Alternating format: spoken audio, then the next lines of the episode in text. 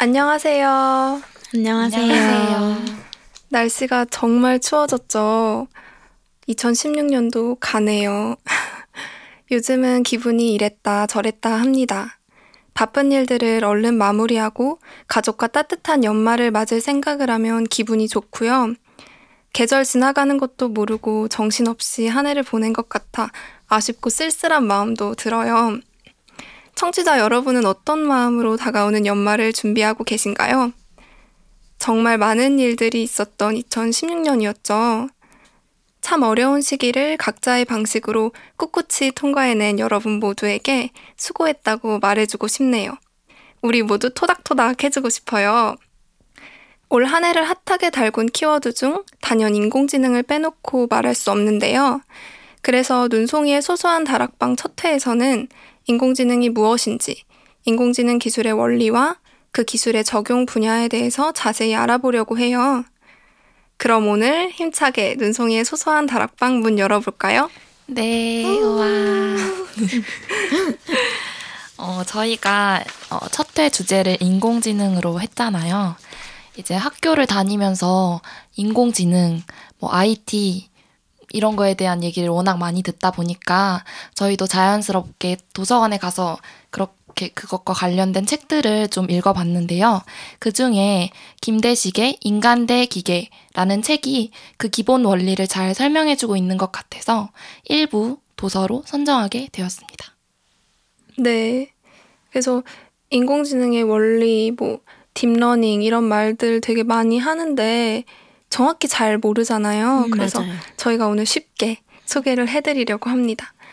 영화도 되게 많죠. 인공지능 관련한 뭐 로봇들이 인간을 지배하려고 하거나 뭔가 반란을 모의하는 그런 영화들이요. 아, 그쵸. 뭐, 터미네이터라든가, 뭐. 네. 사실 이제는 TV에서도 인공지능 기술이 뭐 많이 발전했다라고 홍보하는 그럴싸한 광고나 동영상들을 심심치 않게 볼 수 있는데요. 이런 광고들은 인공지능이 마치 생각하고 실제로 인간처럼 행동하는 듯이 표현을 하고 있어요. 근데 아직 현실은 그렇지 않잖아요. 음, 음. 근데 또 알파고를 보면 그렇게 불가능할 것 같지만도 않아요. 어, 알파고도 나왔는데 왜 아직 현실에선 구현이 힘들까요? 왜 영화나 소설 같은 데서 보면 그런 멋있는 인공지능 로봇들 있잖아요. 아, 사실 기계들이 판단하고 행동하려면 자율성이 필요해요. 결국 인공지능 로봇이 경쟁력이 있으려면 스스로 세상을 인식하고 판단을 내려야 된다는 거죠. 맞아요. 근데 로봇에 지능을 넣는다는 게 어려운 일이거든요. 어, 왜요? 어, 왜냐면 기계에 설명을 입력해줘야 하기 때문이에요. 네, 김대식의 인간 대 기계라는 책을 보면 자세한 예시가 나와 있어요. 이 책에는 강아지를 예로 들고 있는데요. 음, 예를 들어서 기계가 다양한 종의 강아지를 모두 다 강아지다 라고 인식하기 위해서는 누군가가 기계에 설명을 각각 입력해줘야 한다는 겁니다. 그 전에는 절대 다른 종류의 강아지들을 기계는 구분해내지 못해요. 네, 근데 이 설명을 입력해주려면 우리한테 필요한 게 있어요. 음, 그게 뭔데요? 설명하는 사람이 답을 알고 있어야 하고 이 답을 알고 있는 사람이 답을 완벽하게 표현할 수 있는 기호 시스템이 필요해요. 아, 기호 시스템이라고 하면 어떤 언어 같은 건가요? 네, 맞아요. 우리가 기계에게 정보를 정확하게 전달하려면 특정 언어로 여러 변이들까지 다 고려해가면서 정보를 입력해줘야 하거든요. 근데 아시다시피 물체의 변이는 무한대고 사실 이 무한의 변이를 설명으로 다 묶어내기는 불가능해요. 최근 이 무한에 가까운 정보를 입력할 수 있지 않을까 하는 방법들이 이제 나오고 있고요. 음, 아, 저 이거 전공 시간에 들은 적 있어요. big data 아닌가요? 맞아요. 지금 데이터가 정말 상상을 초월할 정도로 늘고 있는데 그 많은 데이터 중에 현재 기계가 자동으로 분석할 수 있는 데이터는 10%도 안 된대요. 네, 우리가 big data라고 쉽게 말하고 있지만 사실은 small data인 거죠. 이 분석된 10%의 데이터는 정형 데이터라고 이야기를 해요. 이진법으로 표현이 돼 있고 이미 구조화되어 있어서 코딩할 수 있는 데이터인 거죠. 근데 인터넷에 있는 나머지 90% 데이터는 구조가 없는 데이터인데 이 남은 데이터들을 비정형 데이터라고 불러요. 음. 예를 들면 이미지 정보 같은 것들이요. 아, 90%가 거의 분석이 안 돼 있는 상태라는 거네요. 네, 결국 기계가 이 세상을 배우고 소화하려면 사람과 비슷한 수준의 인공지능이 필요하다는 결론을 내릴 수가 있어요. 아, 인간과 비슷한 수준의 인공지능이라. 그런데 이, 이 책에도 나와 있듯이 컴퓨터는 인간의 뇌와 근본적으로 다르기 때문에 인공지능 만드는 작업도 다시 원점으로 돌아가게 됐어요. 음, 그럼 인공지능을 이제 만들기 위해서는 인간의 뇌를 이해할 필요가 있는 거네요. 아무래도 지능을 다루는 부분이니까요. 그쵸. 사실 우리 어렸을 때 생각해보면 부모님이 우리한테 강아지란 무엇인가 이거를 설명해 주신 적이 없어요. 그 어떤 부모님도 3살짜리 어린애를 앉혀놓고 봐봐 강아지의 정의는 하고 설명하지 않는다는 거죠. 맞아요. 그냥 현실이라는 곳에서 경험하고 학습하면서 자연스럽게 지능을 얻은 것 같아요. 인간은. 그러면서 이제 자연스럽게 세상을 알게 된 거고요. 음, 결국 인간은 설명을 통해 배우는 게 아니고 경험과 학습을 통해서 배우는 거네요. 맞아요. 그 책을 보면은 뇌의 시각 정보를 다루는 신경세포망들을 논리적으로 나누다 보니까 뇌는 10층에서 15층이 되는 계층적 구조를 가지고 있대요. 좀 어려운 말인데, 음. 그러니까 시각적으로 들어오는 아주 작은 단위의 정보들을 압축하고 위층으로 올라갈수록 더 압축, 더 더 압축을 하는 거죠. 그래서 결국 맨 위층의 신경세포들은 어떤 종류의 강아지라도 아, 이게 강아지다라고 인식할 수 있게 되는 거라고 합니다. 어, 계속 압축된 그림으로 세상을 보니까 좀 더 거시적으로 볼 수 있게 되는 거네요. 네. 근데 이제 deep learning이라는 것이 등장했어요. 그리고 이 deep learning으로 인해 인공지능은 더 이상 몇백 년 후의 일이 아니라 당장 몇십 년 동안 발생할 수 있는 것으로 파악되기 시작합니다. deep learning이요? 깊은 깊은 배움 뭐 이런 건가요? 네. 아, 근데 정말로 그 deep learning이 맞긴 해요. deep learning이라는 건, 어, 쉽게 말하면 인공신경망을, 인공신경망을, 어려워서 발음도 꼬이네요. 네, 인공신경망을 기반으로 한 기계 학습 기술을 말해요. 어, 그럼 앞서 언급됐던 두뇌의 그런 구조랑도 관련이 있는 거겠네요. 네, 그 deep learning은 계층적인 구조 형태로 점점 압, 압축된 표현을 학습하는 알고리즘을 가지고 있는데 이게 꼭 인간의 뇌와 같다는 거죠. 네, 더 이상 인간이 기계에게 세상을 설명하지 않는 거죠. 세상에 관한 엄청나게 많은 데이터를 그냥 집어 넣어주는 겁니다. 빅데이터가 있기 때문에 가능해요. 그럼 그 집어 넣어진 데이터를 스스로 학습을 하는 건가요? 맞아요.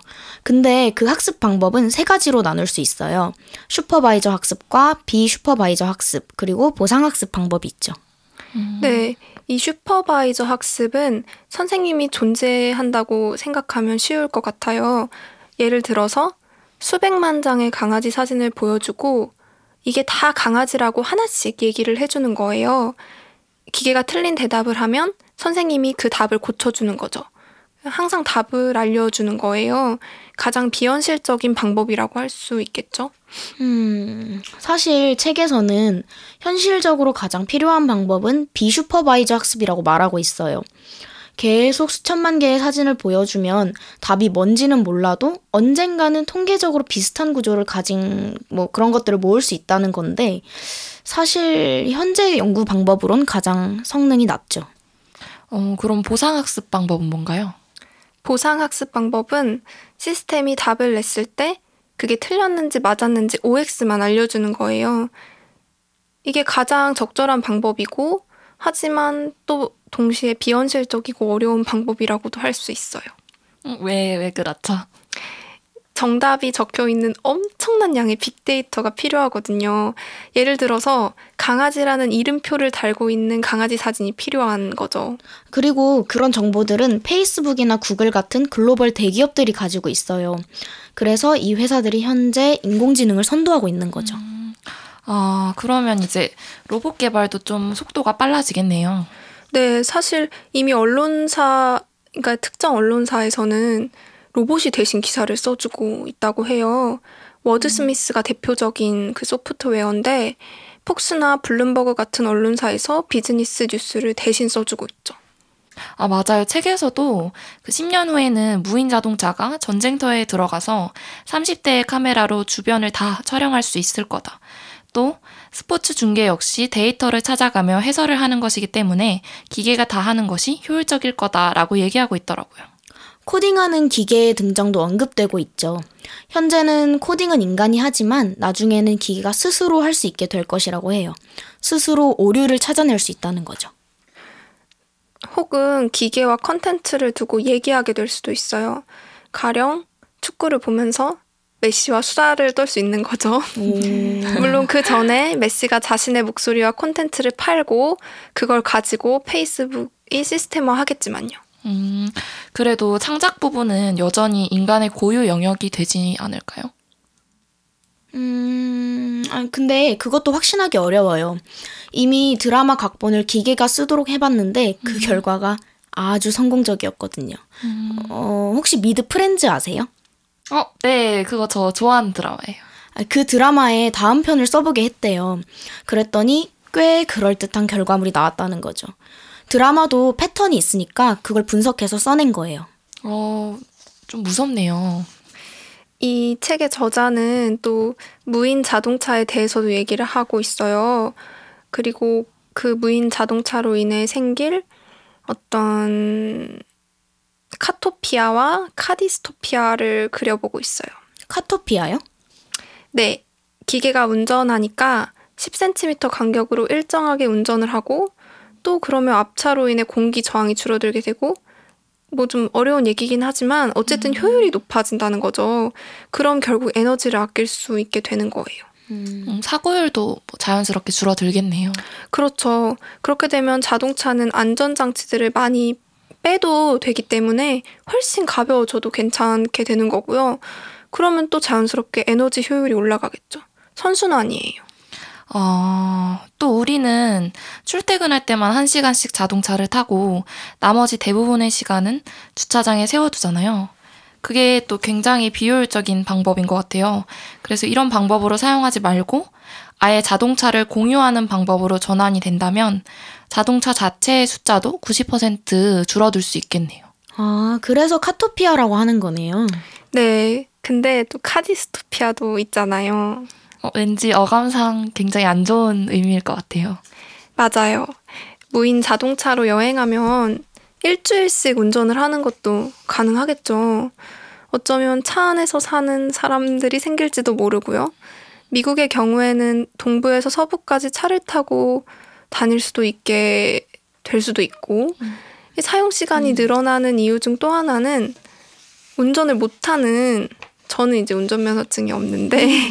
운전을 못하는 저 같은 사람도 차량을 이용할 수 있게 된다는 거예요. 근데 그건 좋은 거 아닌가요?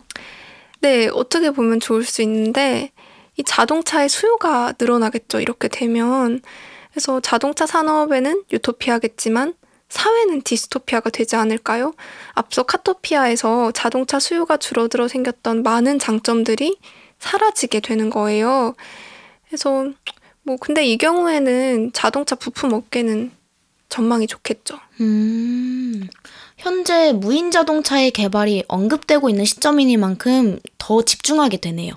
맞아요. 제가 듣기로 이미 구글에서 개발을 하고 있다고 말도 많더라고요. 음, 음.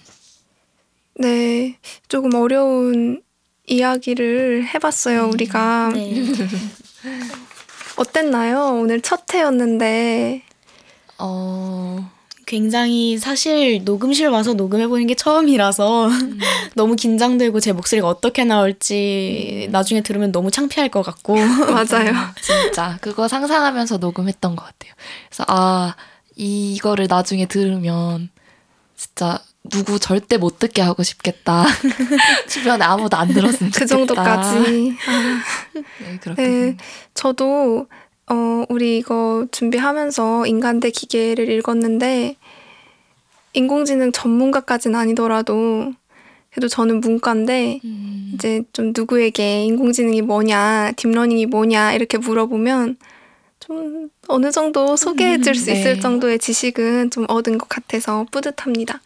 그래서 오늘은 조금 어려운 이야기로 첫 회를 시작했는데요. 다음 2회, 2부에서는 저희가 그러면 인공지능과 함께 상생할 미래 사회에서 우리가 갖추어야 할 역량, 새롭게 준비해야 될 어떤 능력들은 뭐가 있을까? 그 부분에 대해서 자세히 이야기를 해보려고 해요. 사실 가장 궁금해할 부분이 이제 오늘날 대학생들이 가장 궁금해할 부분은 그 부분이 아닌가 싶어요. 이제 앞으로 사회가 많이 바뀐다는데 뭐 정형화된 인재가 아닌 뭐 새로운 인재상이 필요하다 이런 얘기 많이 하는데 어떻게 준비해 나가면 좋을까 그런 이야기들을 함께 해보려고 합니다.